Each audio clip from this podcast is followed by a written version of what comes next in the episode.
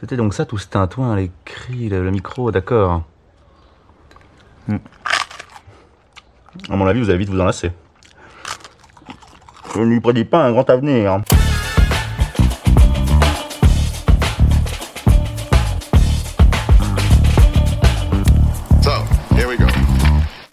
Salut tout le monde, bienvenue dans Une invention sans avenir. Aujourd'hui, un épisode très particulier, un nouveau format. On espère que ça va vous plaire. En tout cas, euh, on- je vous préviens, c'est très expérimental.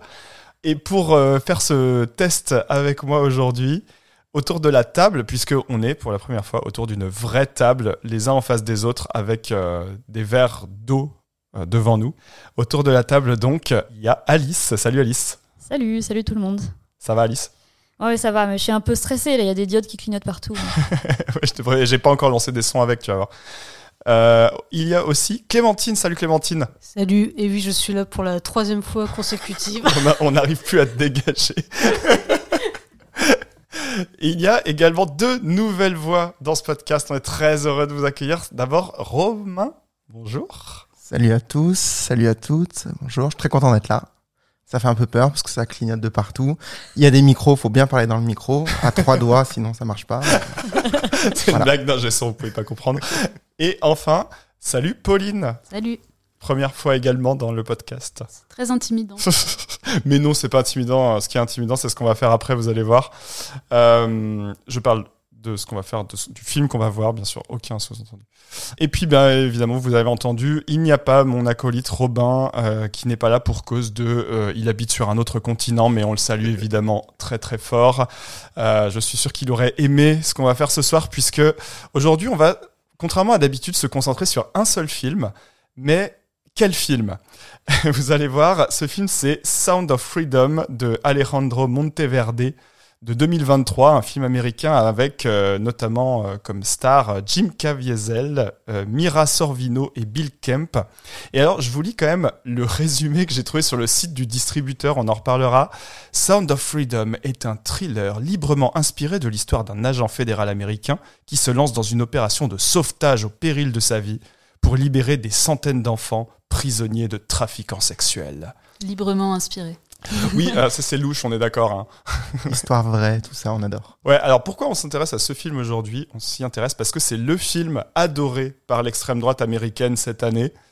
Et euh, vous savez, nous, chez Une Invention sans avenir, on est toujours premier sur l'actu quand il s'agit de voir des nanars d'extrême droite. Si vous avez envie de vous refaire un shot, euh, vous pouvez aller réécouter notre épisode sur Back Nord, euh, qui commence à dater un peu, mais, mais quand il s'agit d'avoir tous vu un, un truc de ce goût-là, en général, on aime bien ça.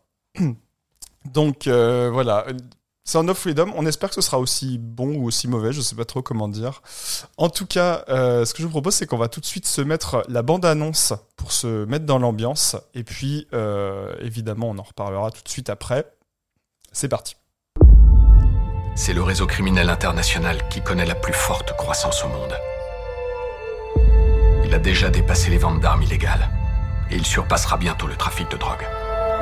Parce qu'un sachet de coke, on peut le vendre une fois. Mais un enfant, On peut le vendre mille fois. les enfants de Dieu ne sont pas à vendre. Les enfants des autres, par contre, c'est bon, ceux qui sont pas de Dieu. Tu fais ça depuis combien de temps? 12 ans maintenant. Combien de pédophiles t'as arrêté 288. C'est pas un concours, hein. Combien d'enfants t'as retrouvé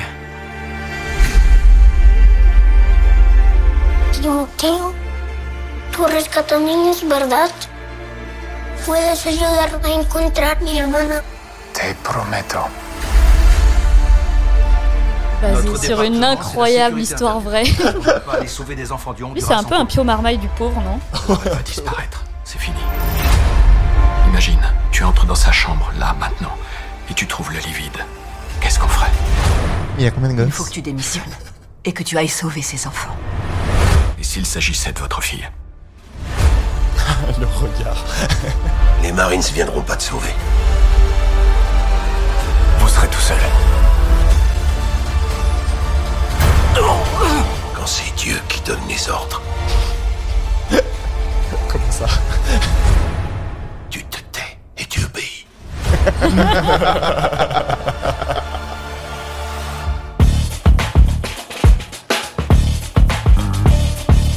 Histoire qu'on comprenne bien où on met les pieds là, euh, Alice, est-ce que tu peux nous faire un petit point sur c'est quoi Sound of Freedom, s'il te plaît?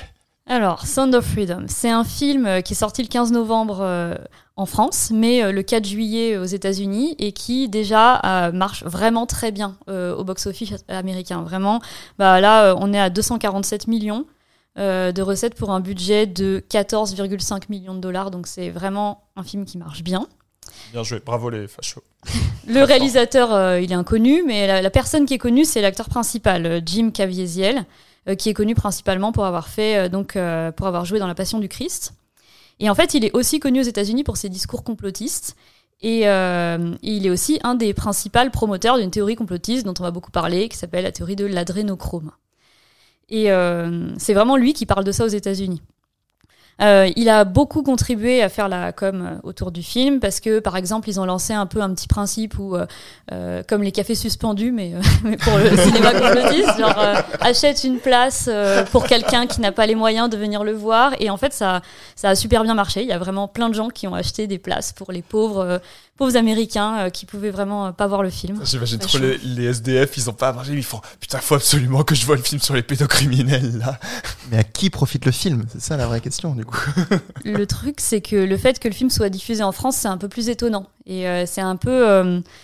Euh, on peut se demander comment ça se fait que c'est arrivé euh, sur les écrans, parce que c'est un petit film, c'est un petit budget, euh, c'est bizarre que ça arrive chez nous. Et évidemment, qui est derrière tout ça Qui est la personne en France qui peut faire qu'on regarde ça, qui a beaucoup de pouvoir, et qui est un peu complotiste et merdique et catho Cyril Hanouna Francis Lalanne alors, ces deux personnes ont joué. C- Ces trois personnes ont joué, mais la personne qui a vraiment joué, c'est Bolloré. C'est vraiment Bolloré qui est, qui est complètement derrière le, le truc. En fait, Bolloré, il a une, euh, une pote qui est plus ou moins sa conseillère spirituelle qui s'appelle Chantal Barry. Et Chantal Barry, c'est une femme d'affaires euh, de plein d'entreprises, en fait. Et elle a aussi euh, un truc qui s'appelle Progressive Media, qui est une agence de com qui fait la pub de médias. Et elle a aussi euh, une, un distributeur de films qui s'appelle Sage, donc qui va distribuer le film. Et, et elle est très très proche de Bolloré, et Bolloré va vraiment pousser pour que ce film soit diffusé. Et c'est vraiment elle qui est, qui est derrière tout ça. Elle dirige aussi des, plein de magazines de presse, elle a une espèce d'agence qui chapeaute plein de magazines de presse, dont euh, celui de Thierry Casasnova, qui est aussi un gros complotiste français. Donc en fait, tous ces gens-là euh, sont liés entre eux et ils ont poussé pour que ce film arrive en France. Est-ce que tu es en train de faire une théorie complotiste sur le fait que les complotistes sont tous amis, que tout est lié? Peut-être, peut-être. En tout cas, là, euh, ouais, tout semble, tout semble lié. Et en fait, elle est, elle est, elle est évangéliste. Et euh, on le sent hein, dans- là dans la bande-annonce du film, le dernier truc, hein, quand c'est Dieu qui donne les ordres, tu te tais et tu obéis. Ah, on sent qu'on va aller sur ce terrain-là. hein, Ah le- bah déjà, ils ont dit quatre fois le mot Dieu dans la bande-annonce. ah, les enfants de euh, Dieu. euh. Du coup, le film, il a été plébiscité aux États-Unis par Trump. et puis par le- la mouvance QAnon, qui est une grosse mouvance complotiste américaine. Et puis en France, Francis Lalanne. et puis après, oui, euh, ils en ont parlé euh, à TPMP. Il y a la fameuse émission où il y a Gérard Fauré, qui est un mec qui était complètement inconnu, mais il a sorti un bouquin sur... euh, parce qu'il était apparemment le plus grand dealer de Paris. Donc il était le dealer des stars, ou je sais pas quoi, et donc il était invité sur TPMP pour parler de ça. Et puis là, il raconte, enfin, il part complètement en live dans l'émission sur euh, sur l'adrénochrome, euh, ça c'est vrai, etc. Et puis le truc qui est dingue, c'est euh, Cyril Hanouna qui tourne un peu autour du pot, mais qui finit par dire un truc du genre, euh, il y a énormément de gens qui disent que que ce qu'il dit, c'est euh, bah c'est réel, quoi. Attends, attends, attends, juste je te dis juste C'est véridique, je l'ai dit, je l'ai écrit. Non, mais il a écrit ça, ça. Non, mais Et sur les ça, enfants. Non, sur les enfants, Sur je les dis, enfants. il y a énormément de gens. Euh, Putain, un jour, sur les, allez comprendre, sur les les réseaux enfants. qui disent que c'est. Alors, je vous dis, c'est très grave. Hein, Ah Et Gérard, ce qu'il nous dit, il y a énormément de gens sur les réseaux qui disent que Gérard soulève un truc qui est, ça existe. qui est, qui est réel C'est- là-dessus. Alors, on ça sait pas. Mais ces enfants, justement, ils viennent d'où et ils sont à qui? Ils sont kidnappés ou ils viennent. C'est des trafic. enfants. Mais oui, ils sont Ouais, kidnappés. Il y a trafic, en fait. 58 000 Incroyable. disparitions On par année d'enfants et tout, on en retrouve flipper, hein. Les deux tiers. Alors oui, le troisième, le troisième. Merci tiers. Gérard, merci Gérard. Donc ça a pris de la dimension et tellement qu'il y a eu une avant-première euh, à l'UGC des Champs-Élysées. Donc c'était quand même euh, une grosse soirée. Alors que d'habitude, le Sage, là, qui diffuse le film, euh, ils font des toutes petites productions euh, de films euh, chrétiens, c'est des tout petits budgets. D'habitude, leurs avant-premières, c'est un vieux vidéoproche euh, dans une grange, quoi, avec, euh, avec la, la crèche. Et, Dans le euh, château de privé de Bolloré. ouais, de Villiers, je sais pas, mais euh, là c'est- c'était vraiment. Et, il faut savoir que c'est aussi Sage qui a euh, distribué euh, Vaincre ou mourir. Donc euh, voilà, c'est leur réseau. La com du film, Attends, ils juste ont. vain- vaincre ou mourir. euh, Peut-être vous pouvez m'en parler vite fait parce que quand même c'était un gros morceau de cette année aussi, histoire que nos auditeurs qui sont pas forcément trop fans de films de faf euh, puissent savoir de quoi on parle. Euh, alors, je ne suis pas expert du film, mais c'est vrai qu'on avait déjà fait une séance ensemble de visionnage où on a regardé ce film, donc euh, c'est pas la première. Le Puy du Fou a créé une société de production et du coup ils ont produit ce film. Qui s'appelle Puy du Fou film, je crois. Voilà. et euh, c'est un, un film sur euh, soi-disant le génocide vendéen avec, avec des guillemets. C'est tiré d'un spectacle du Puy du Fou, je crois. Voilà aussi, ouais. Et euh, l'acteur est très beau selon. euh, L'acteur, est, vraiment très beau. Il joue extrêmement mal, hein, qu'on se le dise. Euh, le film est, est lunaire. On a beaucoup ri en le regardant. Moi, c'est le souvenir que j'ai. Ouais, je, je confirme. Avec euh, Alice qui, qui anticipait les répliques qui arrivaient. Enfin, vraiment, ça m'a marqué. Et vraiment, c'était euh, très très drôle et très très mauvais à la fois. C'est parce qu'Alice a bien participé. rendre ce film mauvais un peu plus supportable parce que c'est vrai que c'est quand même pas très bon. Il y a tout le temps une voix off tout le long. Euh, ça fait très téléfilm. On sent qu'il y a quand même pas beaucoup de budget parce que ça reste un petit budget qu'ils ont exploité leurs bénévoles. Ouais, c'est un peu cette séance qui nous a donné envie de faire ce qu'on fait aujourd'hui. On s'est dit, on aurait clairement dû mettre un micro euh, à l'époque après parce qu'on a tellement rigolé. Et franchement, c'est vrai que c'est un film qui passe bien pour se faire euh, une soirée euh, entre potes. Et on espère vraiment que là, Son of Freedom, ce sera pareil, quoi. Entre potes gauchistes, hein, parce que sinon ça marche pas. Oui, entre potes gauchistes, c'est- c'est clair. Si... Vaut mieux. Ouais, donc là, euh, la com du film en France, elle a un peu galéré parce qu'il y avait vraiment eu des, euh, il y avait vraiment eu des échanges aux US euh, super tendus en fait euh, sur ce film. Et il y avait beaucoup de critiques. Et en plus, la critique a été extrêmement mauvaise. Enfin, tous les critiques ciné ont dit que ce film était pourri. Et du coup, ils ont fait une espèce de communiqué de presse euh, pour dire que oui, certes, il y avait eu des, des échanges un peu tendus, mais le message du film était fondamental. Qu'il fallait vraiment voir ce film parce que c'était un truc, quand même, les enfants. Il y a des enfants, les enfants de Dieu qui meurent et qui sont torturés. Et le communiqué de presse se termine par Soyez bénis. Alors du coup, c'est quoi le message? déconner. Ça me fait penser un peu à la, la vidéo de Vianney qui, qui vient de sortir, je sais pas si vous l'avez vu, euh, au Téléthon, qui explique que oui, la fin d'année arrive, euh, accompagnée de son lot de choses pas très agréables, comme la grève de la SNCF, l'inflation, et je ne sais plus quel... Enfin, il rajoute encore un truc comme ça, mais que s'il est là, c'est si on est là, c'est pour les enfants, et que vraiment pour les enfants, il faut se dépasser, et que même si on a des mois compliqués, il faut quand même donner pour le Téléthon. Vraiment, je vous invite à aller voir cette, cet extrait. C'est pas lui qui avait dit euh, à propos du euh, rédacteur en chef de Valeurs Actuelles. Ah, si, on est amis, mais bon, c'est juste parce qu'il aime ma musique. C'était pas. euh, Non, vous vous souvenez pas Je pense qu'il est déjà allé au Puy du Fou, par exemple. Ah oui, bah, après, c'est un- vraiment un cateau bien de droite, lui, hein, ça c'est sûr. Je Ça, pense qu'il doit beaucoup aimer vaincre ou mourir. Bon, alors ce fameux message là pour les enfants, en fait, c'est quoi? Donc euh, c'est cette fameuse théorie euh, de l'adrénochrome, là, de l'adrénochrochrocre, j'arrive pas à le dire. Euh, alors, ça vient de Las Vegas Parano. En fait, c'est vraiment ça l'origine de cette théorie du complot. Alors le livre d'abord et le film ensuite. Euh, dans le livre et le film, c'est une drogue. Et effectivement, ils disent que ça vient du sang des enfants. Bon, pas encore du cerveau et pas encore en les torturant, mais pour l'instant, euh, il faut prendre le sang des enfants et ça te fait euh, une super drogue. Et puis après, euh, bah, ça se transforme hein, euh, de bouche à oreille et ça devient euh, un truc qu'on prend dans les enfants. Alors à partir de 3 ans, hein, pour la première fois, après je crois qu'on peut continuer à en prendre un petit peu, c'est nécessairement sous la torture. Et puis euh, ça, ça drogue plus finalement, ça permet de rester jeune euh, éternellement.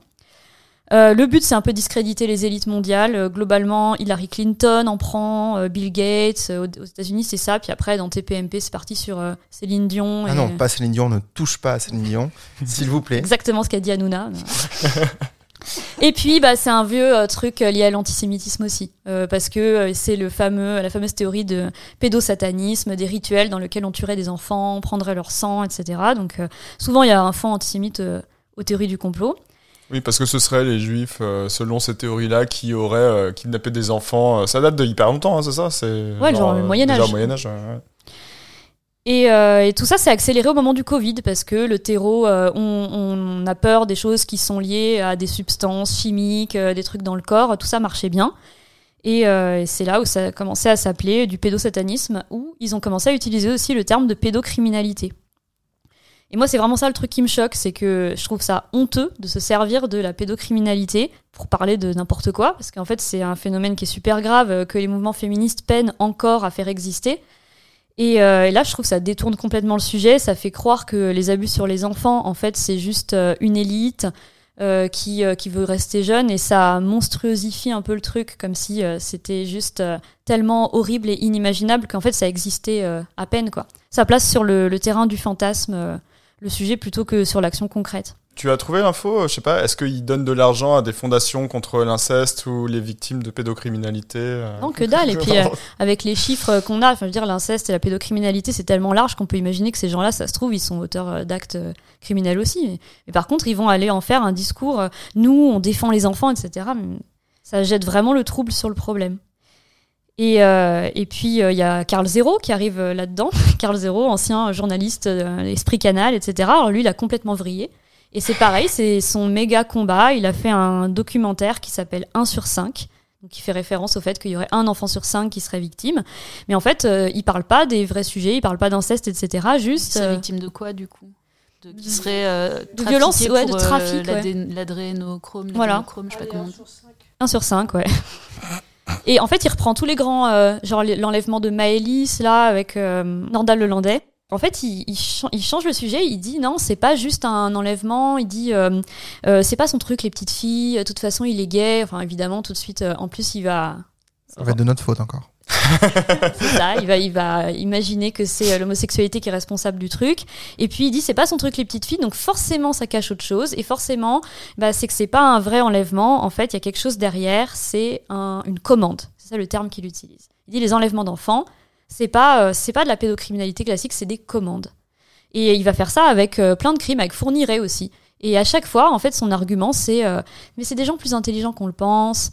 Euh, le Landais, c'est un ancien militaire. Fourniret, c'est quelqu'un d'intelligent. C'est c'est pas possible que ce soit si bête et que ce soit juste pour violer des enfants.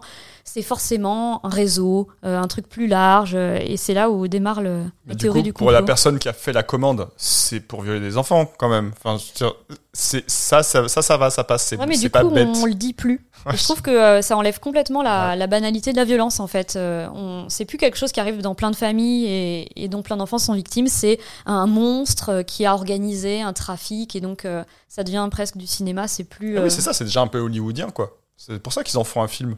Ouais, c'est ça. Et donc, ils utilisent plein de, mécaniques de la théorie du complot. Donc, la théorie du complot, si, euh, on veut résumer un peu les, mécaniques classiques, bah, déjà, il y a l'idée d'expliquer un phénomène complexe à travers une raison unique et simple à comprendre. Donc là, c'est ça, c'est pas euh, le patriarcat, euh, l'envie de prendre le contrôle sur le corps de quelqu'un de faible, etc. C'est les enfants, on le prend dans le cerveau et tout. Enfin, c'est vraiment super grossier, en fait. Ensuite, il y a simplifier la réalité avec des camps clairement définis, le bien, le mal. Rien n'est complexe, enfin, c'est manichéen. Et puis, prétendre qu'il y a une réalité cachée, euh, et du coup, euh, qui va justifier la, la difficulté de ce qu'on vit. Oui, le monde est dur, mais c'est parce qu'il y a quelque chose qu'on nous cache, il y a des gens qui tirent les ficelles, etc.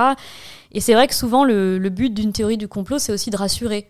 Et là, je trouve qu'il y a vachement ça. Vous inquiétez pas, quand on dit que c'est trois enfants par classe qui sont victimes d'inceste, c'est pas vraiment de l'inceste, c'est pas les vôtres, c'est pas quelqu'un de votre famille qui est coupable, c'est du trafic, c'est monstrueux, c'est un truc énorme et on va vous, vous sauver de ça et on va faire des manifs et on va libérer les enfants. Et ça devient un truc euh, beaucoup moins euh, effrayant et beaucoup moins euh, insidieux. Et là, je trouve qu'en plus, il y a une dimension euh, supplémentaire. C'est, euh, on va pas juste rassurer les gens, on va aussi cacher. Je trouve que je me demande s'il n'y a pas un truc un peu volontaire aussi. On va, on va cacher la banalité de des violences sexuelles sur les enfants en faisant croire que c'est un truc hollywoodien. Donc, euh, en fait, c'est vachement grave et je me demande, du coup, là, on va regarder le film et je me demande si cette dimension-là, elle sera visible dans le film ou juste dans la com. Et si je peux me raj- si je peux rajouter un truc aussi sur la- les théories du complot, c'est en fait quelque chose aussi, il y a le mélange, le fait de mélanger les faits scientifiques et l'imaginaire. Par exemple, on parle d'adénochrome depuis tout à l'heure, c'est une vraie substance qui existe, qui est vraiment sécrétée par le cerveau, qui a qui est une dégradation de l'adrénaline, crois. je crois une oxydation de l'adrénaline. Une oxydation, enfin voilà, c'est vraiment une substance qui existe dans le cerveau de tout le monde, mais là, on va mêler ce fait scientifique et l'existence de cette, de cette substance à un, imaginaire complotiste et à un fantasme quelque part euh, complotisme avec les tortures, on va qu'on va le prendre chez les enfants, etc. Donc il y a vraiment ce, ce fait qu'on va mêler les choses. Et si quelqu'un un jour cherche adénochrome sur Google, la première chose qu'il trouve, c'est c'est une substance présente dans le cerveau de toute personne. Ouais, et du coup, ça tend à te faire penser, si tu vas pas plus loin, que c'est vrai, quoi. Que ça, ça accrédite leur, leur Ouais, hypothèse. Et le dernier élément aussi, c'est qu'il n'y a jamais d'énoncé qu'on peut vérifier dans l'expérience, qu'on peut vérifier en- empiriquement, parce qu'en fait, ils n'ont jamais d'arguments concrets qui permettraient de faire une. C'est toujours, euh, par exemple, Carl Zero à la télé, il a dit non mais c'est- des choses. Enfin, il vaudrait mieux que le, le grand public qui regarde l'émission là soit pas au courant de ça, parce que c'est très grave. Mais du Et coup, puis au le courant fait qu'il n'y ait pas de preuve, ça devient une preuve. Voilà, donc euh, moi c'est ça mes attentes sur le film, c'est est-ce que euh, que- qu'est-ce que ça va nous dire des violences sexuelles sur les enfants, qui sont un phénomène euh, ultra grave et ultra important, et, euh, et qui sont traités là j'ai l'impression euh, vraiment n'importe comment. Ah, on, on sait pas. On n'a pas vu encore. Bon, la bande-annonce, ça a l'air de nous spoiler un peu sur ça, mais bon. Et ouais, du coup, vous, euh, les autres, là, comment, euh, vous qui, qui, qui en attendez un petit peu quelque chose, c'est quoi vos attentes sur ce film, Pauline, par exemple euh Moi, j'ai pas d'attente particulière. Euh, J'étais restée sur Vaincre ou mourir, donc à la base, je pensais même qu'on regardait un film français. Donc en fait, j'ai vraiment zéro, zéro attente. Je sais pas du tout. La bande-annonce me fait un que peu peur. la suite. Je sais pas. J'étais restée sur Puy du Fou Production. Donc, euh, à voir. On va Tu es déçu d'être là, en fait ou... un peu flippé. Et toi, Romain, qu'est-ce que t'en attends? Alors moi, j'attends pas grand-chose sur le film en lui-même, parce que tout ce qui est film... Ça a l'air quand même d'être un film de d'action, un film un peu euh, brutal, entre guillemets. C'est pas, c'est pas vraiment mon, ma cam. Mais moi, je vais être atten- attentif à la qualité de l'argumentation, en fait. Je vais le rapprocher de deux films complotistes que j'ai déjà vus, on en a déjà parlé. Donc le premier, c'est Vaincre ou mourir, qu'on a regardé ensemble, qui est quand même un film extrêmement mauvais, avec une argumentation qui est complètement éclatée, vraiment. Ouais. Le fait qu'ils essaient de reconstituer des batailles en étant que trois mecs sur des chevaux, euh, voilà. Peut-être ça joue dans le fait que l'argumentation est éclatée, mais bon. A- Vaincre ou mourir, ça ressemble à une mauvaise pa- parodie, en fait. On n'y croit pas. C'est Ouais. vraiment, voilà. Mais par contre, il y a un autre film complotiste qui est un peu plus vieux, qui date de la période Covid, qui est Hold Up. Je ne sais pas si vous l'avez vu, mais moi, je l'ai regardé pendant le- la période Covid. Et il y avait quelque chose de, il est bien fait. Et que si on a envie Ouais, d'y croire, on y croit. Alors, évidemment, moi, j'y croyais pas, mais je devais en permanence me faire un espèce de, de cheminement mental pour dire non, c'est faux et démonter leurs arguments en direct. Donc il y avait vraiment une argumentation qui était et qui, qui menait à quelque chose si on n'avait pas les contre-arguments derrière. Donc je vais vraiment être attentif à ça euh, pour voir l'argumentation de ce film. Ma seule crainte quand même, c'est qu'il dure deux heures. Ça va être un peu On va te un peu en accéléré, t'inquiète.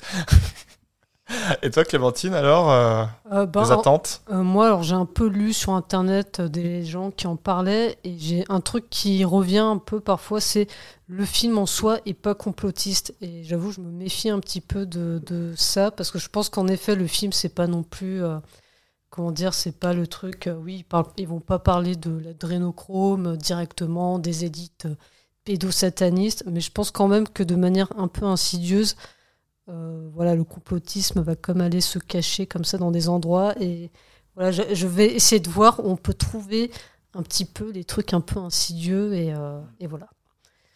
Ouais, mais j'avoue que je me suis euh, un peu posé la question est-ce que j'espère qu'il sera bon euh, parce que ça serait un objet intéressant ou est-ce que j'espère qu'il sera vraiment mauvais comme ça on va se marrer. J'hésite un peu entre les deux. Et je me dis aussi euh, c'est quand même ambitieux de faire un thriller parce que autant le film historique on a l'habitude que ce soit euh, des trucs soit très patriotes nationalistes des trucs comme ça bah, ça, ça colle avec le discours d'extrême droite classique. Alors que le thriller j'ai toujours l'impression que c'est un peu paradoxal de vouloir faire un thriller inspiré d'un- d'une histoire vraie déjà de base. Parce que typiquement moi c'est le genre où j'arrive pas à y croire. Si c'est bien fait il faut que le méchant soit vraiment diabolique, il faut qu'il y ait des retournements dans les énigmes, euh, des trucs à tiroir avec des surprises et tout. Et alors que quand c'est censé être une vraie affaire, ben en fait c'est pas palpitant, c'est pas très impressionnant. Genre euh, La Nuit du 12, c'est pas un film euh, très rythmé, tu vois. euh, on te dit direct, euh, ouais, euh, ça va être euh, du vrai, donc euh, t'attends pas à des trucs trop hollywoodiens, quoi. On va Et- relancer le débat sur la nuit 12 là Comment non, ça se mais passe c'est- je sais pas, c'est pour. euh, on- a des objets quand même un peu privilégiés par ici. Et puis là, attention à tes attentes, parce qu'on rappelle, c'est 15 millions le budget. hein. Donc là, si vous sortez Ouais. d'un Marvel, pour euh, comparaison, c'est 200 millions. Là, 15 millions pour un film d'action. Ouais, Qui dure vrai. deux heures. Et Vaincre ou mourir, c'était combien On C'était 4, je crois, millions. C'est vrai? Ouais, pour un film Ah oui, historique, mais c'est ils ont vraiment même pas ridicule. payé. ouais. Les... Il y avait des, des figurants du Puy du Fou qui étaient euh, genre vraiment là bénévolement. Donc, euh, Ouais. Non, enfin voilà, tout ça pour dire que moi je, je suis intrigué par l'idée de vouloir dire à la fois que c'est vrai et à la fois de faire un bon thriller parce que pour moi un bon thriller justement ça bah, faut pas que ce soit vrai quoi. Enfin, faut un méchant qui soit construit pour qu'il soit assez cool. quoi. Donc bon, enfin un méchant là je sais pas, ce sera peut-être plein de méchants, ce sera peut-être euh, Hillary Clinton, euh, je sais pas qui. euh. ah oui, peut-être il y aura des refs à des vrais personnages, je sais pas, on verra. Enfin bref, eh ben écoutez les amis, je crois qu'on va pas y couper plus longtemps. Il faut qu'on lance ce film. Donc, on va le regarder ensemble. J'ai regardé, il y a deux séances euh, ce soir qui sont par ici, là. Une en VO à Lyon et une en VF euh, dans la zone industrielle de Brignais. Donc, je vous propose, on met les manteaux, on y va. Allez, c'est parti. On, on vous fera évidemment un, un débrief dans tout de suite.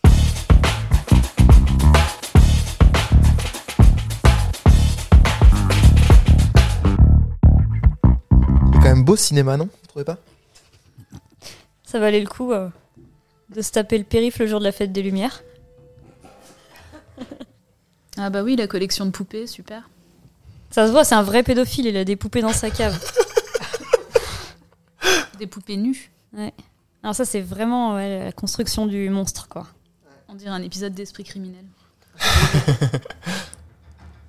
J'adore la musique. C'est la musique de Colanta. Yeah, yeah, yeah, yeah, yeah, yeah, yeah.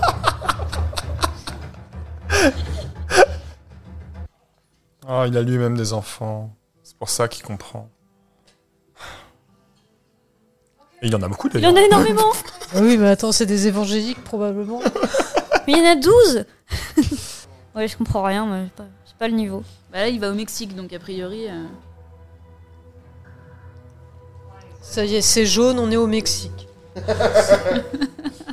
Ah, mais tous les pédophiles, ils ont des moustaches. Ça, c'est le Ils sont signe, allemands, euh, ils sont tous allemands avec un mulet, une moustache et ils sont un peu gros, quoi. c'est horrible. Vous pensez que c'est un gentil ou un méchant, lui La chemise hawaïenne. chemise hawaïenne. Ouais, c'est clair. Ah, Ça, c'est voilà, le code du, de- du supérieur hiérarchique qui, euh, qui empêche le flic de travailler. Ouais. Comme dans Bac Nord. Voilà. Pareil. C'est vraiment dur pour les flics. Hein. Il a vraiment un regard bovin, là. Il joue aussi mal dans La Passion du Christ ou pas? Bah, tu sais, dans la Passion du Christ, il passe son temps à se faire euh, fouetter. Donc, bon, Ah tu oui. sais, il fait juste Ah Ah Ah, on aurait dû dire on boit à chaque fois qu'il y a Dieu, non? C'est clair. Allez, allez, allez.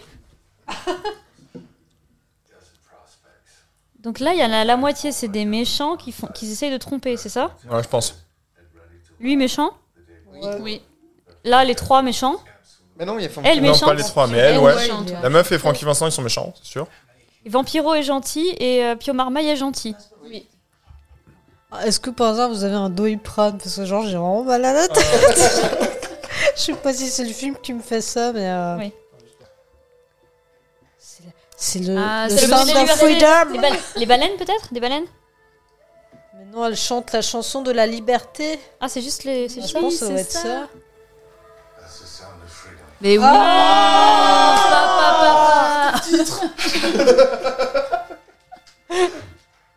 Mais là, ils vont tout seuls proposer une aide médicale aux rebelles d'extrême gauche qu'on connaît pas là. Ouais, c'est ça. Pour récupérer les gamins. Parce que c'est quand même des rebelles euh, pédophiles. Mais ils ont vraiment, euh, ils se sont vraiment injectés les les trackers GPS. Ben, j'ai l'impression, ouais. Ah, mais c'est. Ok, ils ont des puces euh, comme dans le vaccin contre le Covid là. Ouais. Ils Ils se mettent un aimant sur le bras, ça tombe pas. Oh, j'arrête pas de bailler moi. Ah, non, quand même. Ouais, l'action En- Enfin un peu de baston au bout de 1h45 de film. Mais prends le flingue. Putain, à chaque fois qu'ils ont... Ils ont plus de budget, bim, elle ferme les yeux, on voit plus rien, quoi. Ouais, bah, c'est pour faire un peu d'économie euh, sur la scène d'action. C'est très long quand même. hein. Wow, c'était bien. Ah. Bon, c'est bon, j'ai plus mal à la tête là, c'est fini. C'est parce que t'étais stressée et t'es contente que tout le monde soit délivré à la fin.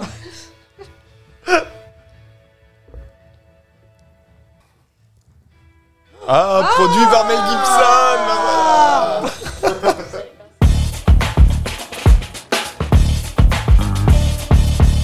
On est de retour. Euh, vous alors déjà tous les quatre pour bon désolé. et ensuite vous, vous voyez la scène d'Interstellar là où euh, ils sont restés 10 minutes sur la planète et l'autre il est resté 45 ans. Ben c'est un peu ce qui va se passer avec les auditeurs là. Nous on a vraiment l'impression d'avoir vécu deux vies entières devant le film. et vous bah, vous avez la chance du coup de pouvoir faire ça comme ellipse. On va essayer de vous le de vous le déconseiller au maximum. Je pense qu'on est tous d'accord là-dessus hein. Ah, je crois, oui. Je pense que oui. Bah, pour le coup, même pour rigoler, enfin franchement, euh, vaincre ou mourir, euh, j'aurais pu le conseiller, mais alors celui-là, euh, non. Alors du coup c'est mieux. C'est non c'est moins bien que Vaincre ou mourir. C'est moins nanardesque, on va dire. C'est dans ce sens-là. Peut-être que c'est le sujet aussi, mais ça appelle, appelle moins la, la blague, en tout cas, même si on en a fait quelques-unes, évidemment. Mais c'était quand même moins. Ça appelait moins la blague que Vaincre ou mourir. Ça appelle des blagues plus problématiques.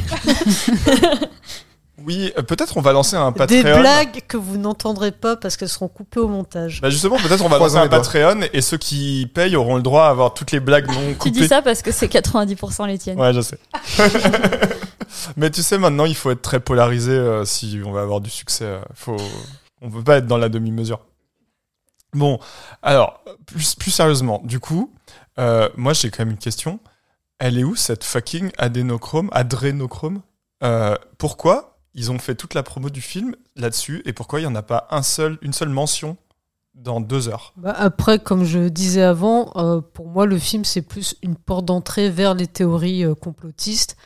Euh, voilà, c'est une manière plutôt, je pense, de faire adhérer les gens qui ne, voilà, qui ne connaîtraient pas ces théories, qui en fait peut-être seraient touchés par le film et qui ensuite iraient voir sur Internet, iraient chercher des informations. Parce que voilà, c'est entre guillemets basé sur une histoire vraie.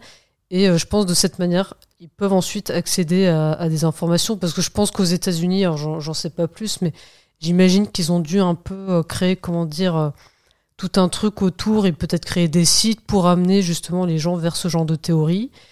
Et quelque part, ne pas en parler, peut-être que ça les sert, parce que ne pas en parler, c'est peut-être une manière dans l'esprit des gens de se dire Ah oui, ils n'ont pas pu en parler parce que sinon ça aurait été censuré. Enfin, je pense qu'il y a ce truc-là. Et la porte d'entrée est clairement avec les avec la fin en fait où on voit le, le, héros du film se transformer en le vrai Tim Ballard avec son histoire qui est racontée euh, avec des petits textes évidemment des choses qui sont évidemment mises euh, sous le placard comme toutes ces, ces accusations d'agression sexuelle.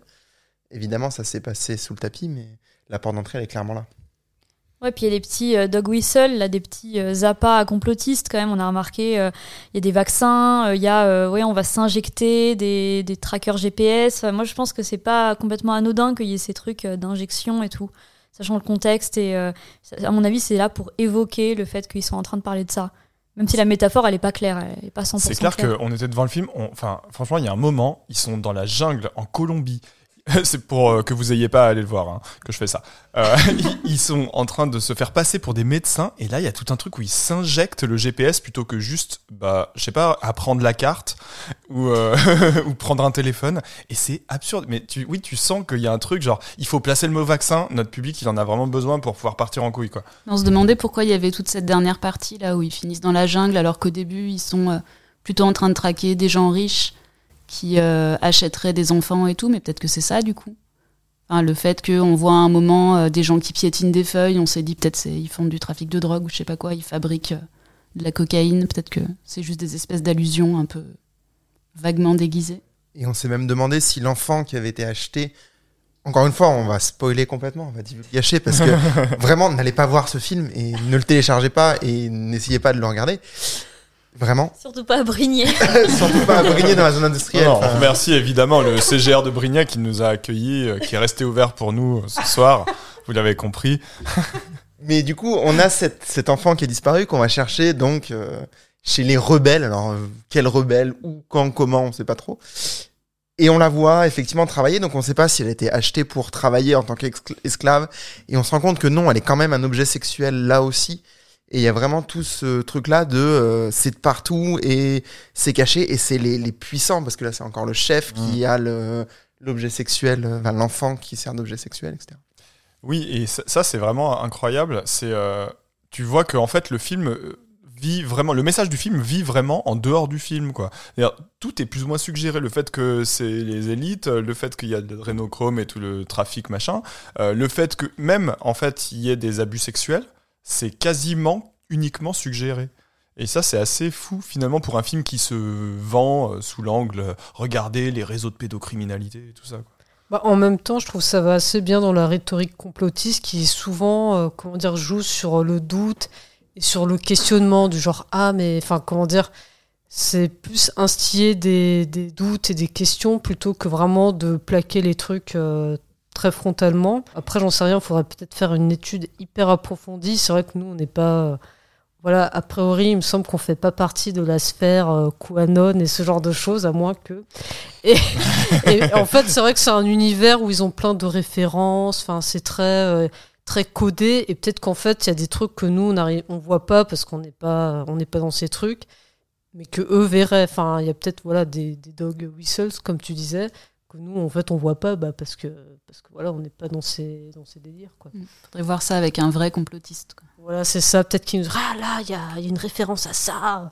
Mais il y a comme un truc qu'a dit Pauline, c'est qu'à un moment, on voit les. Enfin, voilà, le personnage, euh, il, enfin, il achète l'île carrément ou. Bah, il crée, il, a, il, a- il Ouais. achète une île et ensuite il crée tout un complexe pour Voilà, se faire passer ça. pour un pédocriminel. Ouais, et, Ouais, et voilà. comme disait euh, Pauline, c'est vrai que ça, ça fait penser en fait à Jeffrey euh, Epstein. Donc voilà, ça peut-être par exemple, c'est une référence que nous- là, nous avons peut-être su saisir, mais pour le reste, euh, je sais pas. Et donc, du coup, ça irait dans la rhétorique de on le dit jamais clairement, mais il y a une référence à Jeffrey Epstein qui, comme par hasard, est juif. C'est peut-être pas anodin que ce soit cette référence-là qui soit convoquée implicitement. Oui, il était proche des démocrates. Enfin, Bill Clinton, il allait aussi sur, sur cette île. Donc bon, ça, je pense que c'est une figure qui fait partie, oui, de l'imaginaire euh, complotiste. Ça, ça c'est sûr. Et du coup, tout ça, ça rejoint un truc que moi je dis souvent à, à mes étudiants et que j'ai, enfin, qui est vraiment intéressant. En fait, c'est le, les films, ils ont pas forcément un message explicite en général, mais par contre, ils interdisent certaines lectures ou ils permettent cette, certaines lectures. Et du coup, j'imagine très bien que là, là, c'est vraiment un cas d'école, quoi. C'est le film, il te dit rien, clairement, parce que il te se fait passer pour un truc euh, basique, factuel et tout ça. Mais euh, par contre, euh, bah, à la fois euh, le, la personne qui ne fait pas attention pourra y voir euh, un film normal et la personne qui a les références ou qui cherche les références pourra partir dans des délires complotistes à partir de ça, quoi. Il y a quand même tout un message autour de la place de l'État et de la non-possibilité de l'État de, de gérer ces problèmes-là avec une personne qui fait partie de l'institution, qui est, alors on ne sait pas trop, il parle d'Homeland Security, donc CIA, FBI, on ne sait pas trop, et qui finalement démissionne pour créer euh, quelque chose ailleurs. Et travailler sur ces réseaux-là en dehors de l'État parce que l'État n'est pas, euh, n'est pas compétent, avec une petite phrase sur la, bureaucra- la bureaucratie qui doit être à la bureaucratie. voilà, donc il y a quand même un message qui est un peu moins subtil et qu'on entend aussi dans ces réseaux-là, et qu'on entend d'ailleurs dans tous les réseaux un peu conservateurs et de droite et bien à droite. Et voilà. Ouais, c'est bien, c'est hyper individualiste. Ça avait vraiment euh, la figure du héros euh, solitaire qui va prendre toutes les décisions euh, tout seul, euh, sauveur, euh, blanc, euh, un peu de néocolonialisme. euh, Enfin, je veux dire, ça, ça arrose vraiment de tous les trucs euh, un peu puants de droite. Bon père de famille avec euh, Eh oui. une, une, une reprise à plusieurs fois de la photo ou de, de, d'image avec la famille. Il a 6, 7 enfants, on a essayé de les compter, au bout d'un moment on n'y arrivait plus. Euh, voilà, avec la, la femme qui reste euh, au foyer aux États-Unis et qui élève les 6, 7 enfants, encore une fois, on Oui, sait pas et puis en plus qui valide son choix le moment où elle lui envoie un SMS pour dire T'inquiète pas, je gère la maison, euh, va sauver les enfants en Colombie. et tout ça. enfin voilà. Mais du coup, euh, c'est vrai que y a, y a- moi, alors, moi, il y a un truc qui m'a choqué dans le film, euh, c'est que c'est pas si sombre, quoi. Euh, je sais pas ce que vous en avez pensé, mais moi je m'attendais à un truc qui allait jouer sur le glauque. Euh, en mode, euh, tu parles quand même de euh, réseaux de pédocriminels qui enlèvent des enfants. Il y a tout le, tout début là où il y a des espèces de, ils, font semblant que c'est des images de vidéosurveillance avec des mecs qui arrivent dans la rue à Bogota pour choper un enfant et partir sur une moto en courant et tout. Euh, moi je pensais que ça allait dans cette zone là aller vraiment dans le glauque. Et je trouve que le film il essaye des fois de faire des blagues. Il y a des espèces de musique qui arrivent de manière complètement intempestive. D'un coup, t'as de la cumbia, euh, truc sud-américain, afro-caribéen et tout. Shakira? Shakira à la fin. Ouais. Et ça met une espèce d'ambiance genre, ah, on est entre bros, on va sauver des enfants, hé, c'est cool. Et je sais pas, c'est bizarre quoi. Est-ce que c'est pas parce que euh, alors le film il, pour éviter euh, une interdiction aux États-Unis qui sont très enfin il faut pas grand chose pour avoir une interdiction et pour arriver à du coup à séduire un public conservateur. Enfin, enfin, tu vois, tu pouvais pas non plus aller dans des trucs, je pense trop, euh, trop euh, frontaux. Donc euh, c'est peut-être de là que ça vient. je, je sais pas. Ça peut être ça, et je pense que ça peut être aussi que on sent en voyant le film qu'ils ont aucune idée de ce que c'est les violences sexuelles. Ils ont aucune idée de ce que c'est être un enfant. Ils ont pas d'idée de ce que c'est avoir un traumatisme. À chaque fois que les enfants, il leur arrive un truc, après ils sont délivrés, ils retrouvent d'autres enfants, ils font la fête, ils font les petites percussions, ils font des câlins à des adultes alors qu'ils viennent de sortir d'un réseau de trafiquants sexuels. Vraiment, tu sens que c'est des gens qui sont pas du tout compétents sur la question. Et du coup, je pense que c'est pour ça qu'ils sont capables de faire des trucs absurdes de musique qui ont rien à voir. C'est pas glauque. En fait, euh, ils, ils ont pris ce sujet tellement pour prétexte qu'ils euh, ils le traitent pas. Bah, c'est pas est- leur sujet. Il est traité que à travers la façon dont euh, le mec qui mène son enquête et qui euh, euh, va euh, sauver tout le monde le vit. En fait, on a plus accès à ses sentiments à lui que aux sentiments des enfants. Les enfants, on s'en fout un peu, quoi. Enfin, moi, ça m'a beaucoup fait penser à, au livre de Neige Sino, là, qui vient de, enfin, qui est sorti il y a quelques mois, là, qui s'appelle Triste, Tri- Triste Tigre, Triste Tigre. Je vais y arriver. Il s'appelle comment le livre? Il s'appelle Triste. Comme euh, la, la, la, drénochrone. Donc, ça? Triste Tigre, pas facile à dire, qui parle donc de son, son abus par son beau-père. Donc, on parle de, de, de viol sur enfant, on parle de pédophilie, on parle d'inceste, etc. Et il y a une phrase qui est quand même assez forte dans le livre où elle parle de. Constamment dans le livre, elle se pose la question de est-ce qu'elle doit écrire ce livre ou pas? Et à un moment où elle se dit qu'elle ne voulait pas l'écrire au début parce qu'elle avait peur de réveiller des souvenirs chez d'autres victimes. Et elle répond à cette question en disant les victimes n'ont pas besoin de moi pour euh, avoir ce rappel-là, ils pensent tout le temps. Et voir ces enfants-là euh, avoir une absence de trauma après tout ce qu'ils ont vécu, c'est complètement l'inverse.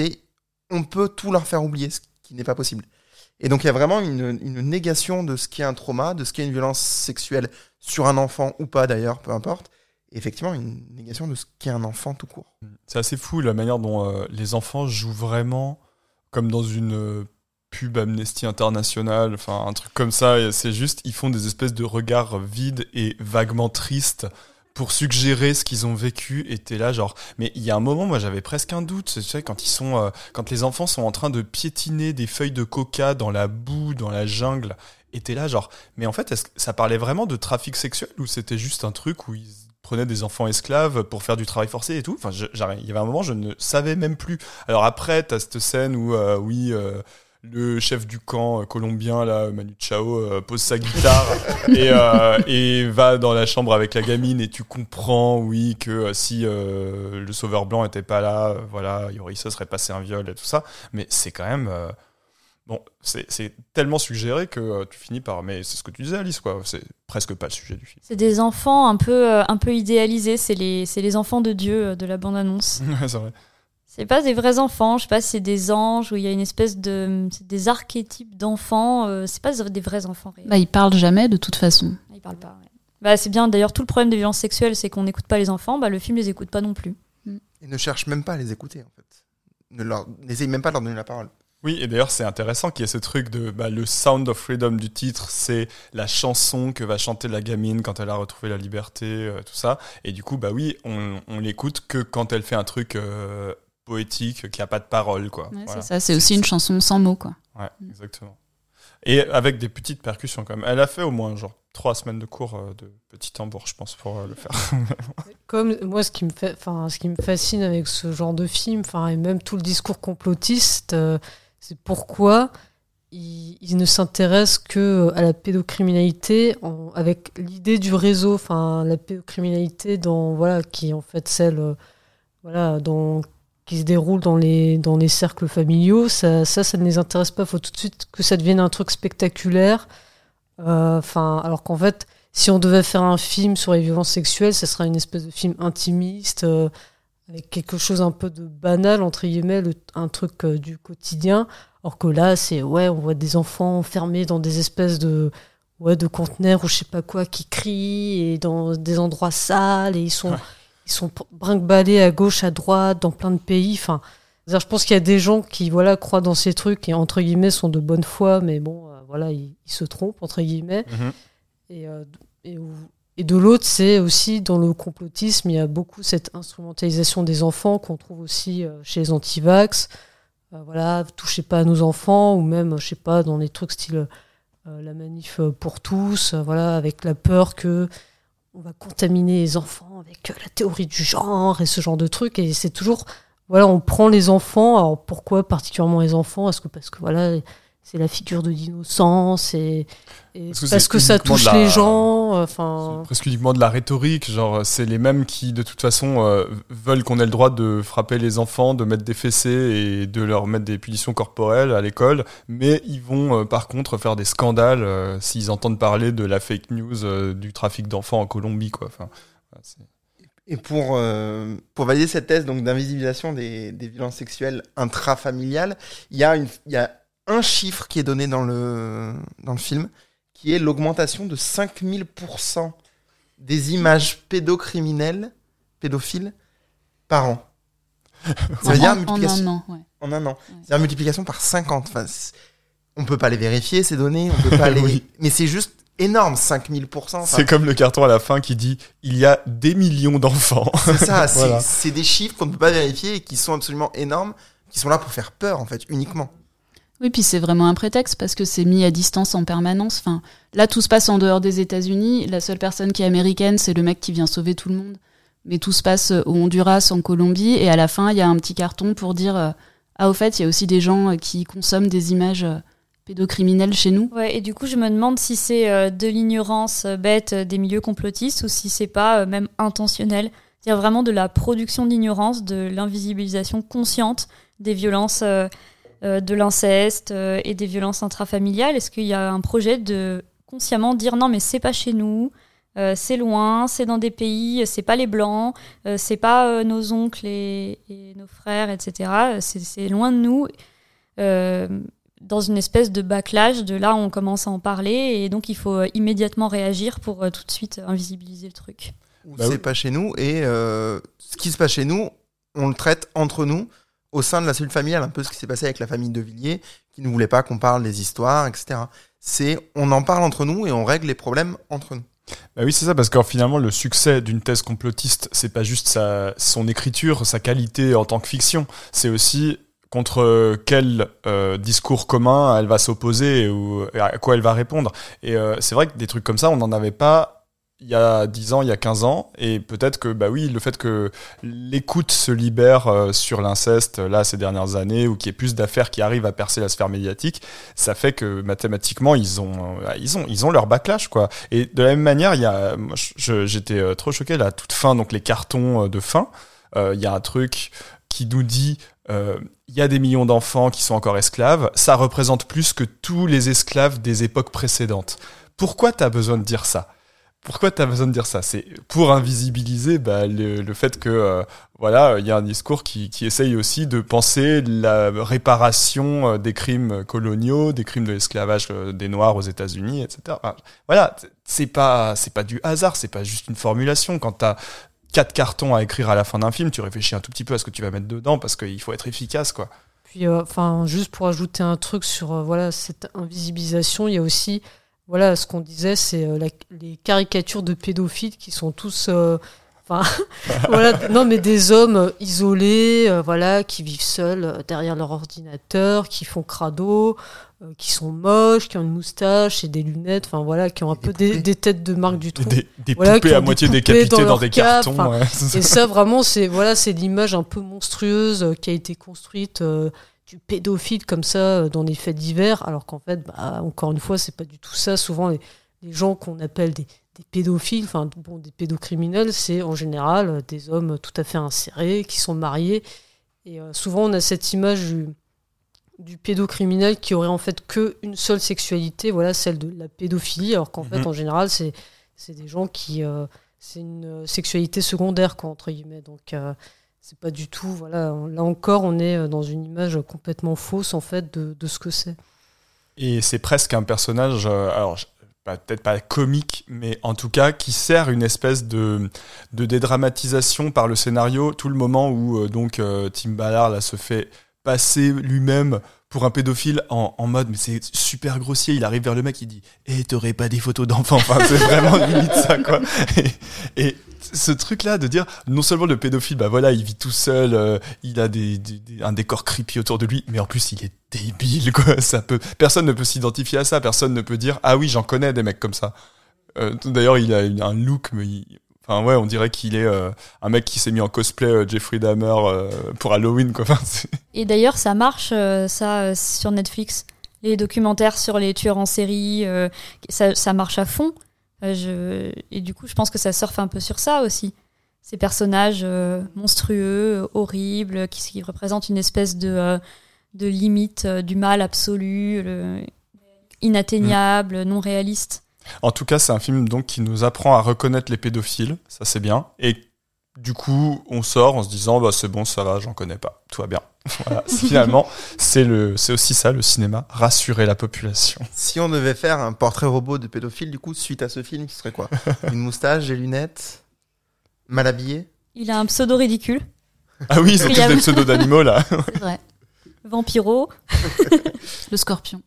un mulet, une tête d'allemand. Attention parce que les gens savent pas forcément à quoi on ressemble. Hein, euh. on est en train de décrire quelqu'un que vous connaissez, euh, on s'excuse. voilà. Quelqu'un a-t-il euh, quelque chose de ultime commentaire sur ce film, quelque chose à sauver ou sur peut-être conseiller autre chose? Tu parlais tout à l'heure de Triste Tigre. si les gens ont envie de se mettre à voilà lire des choses sur la pédocriminalité, est-ce que c'est une meilleure porte d'entrée que Sound of Freedom peut-être?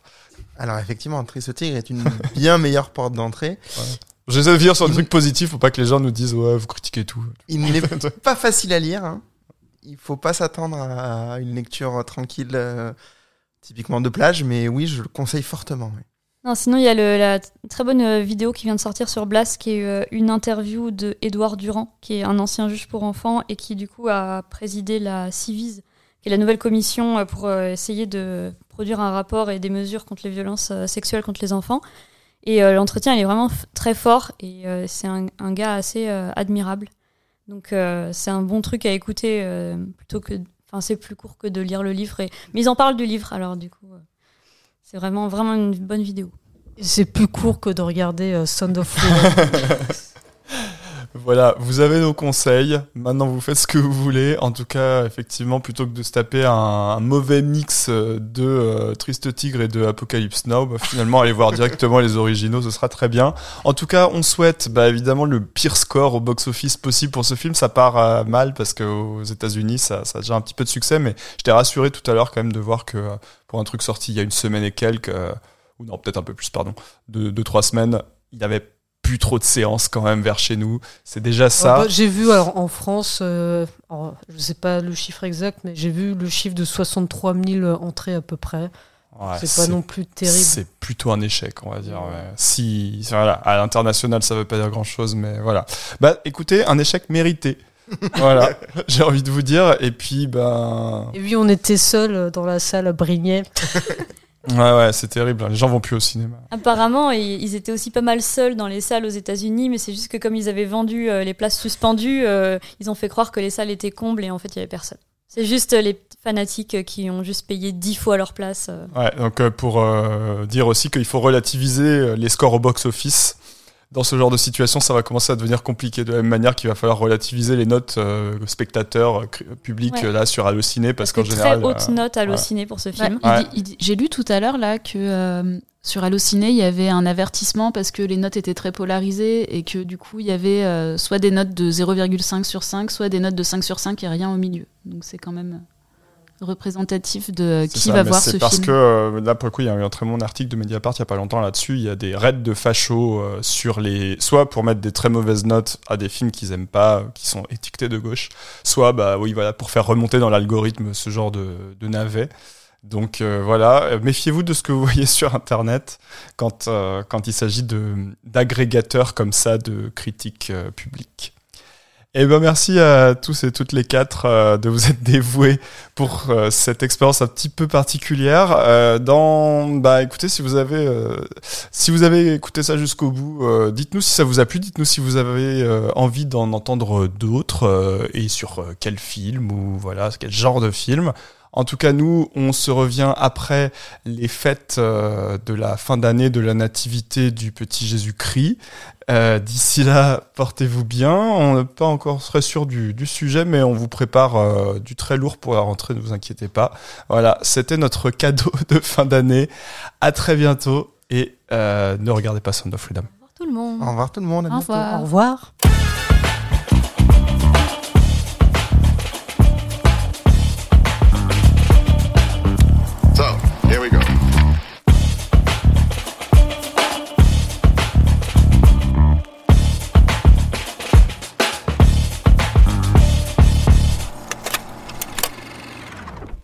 le pédophile a l'air plus sympa que le flic. Hein. Oh, Raphaël, tu sais qu'il n'y aura aucune de tes interventions qui sera dans le montage.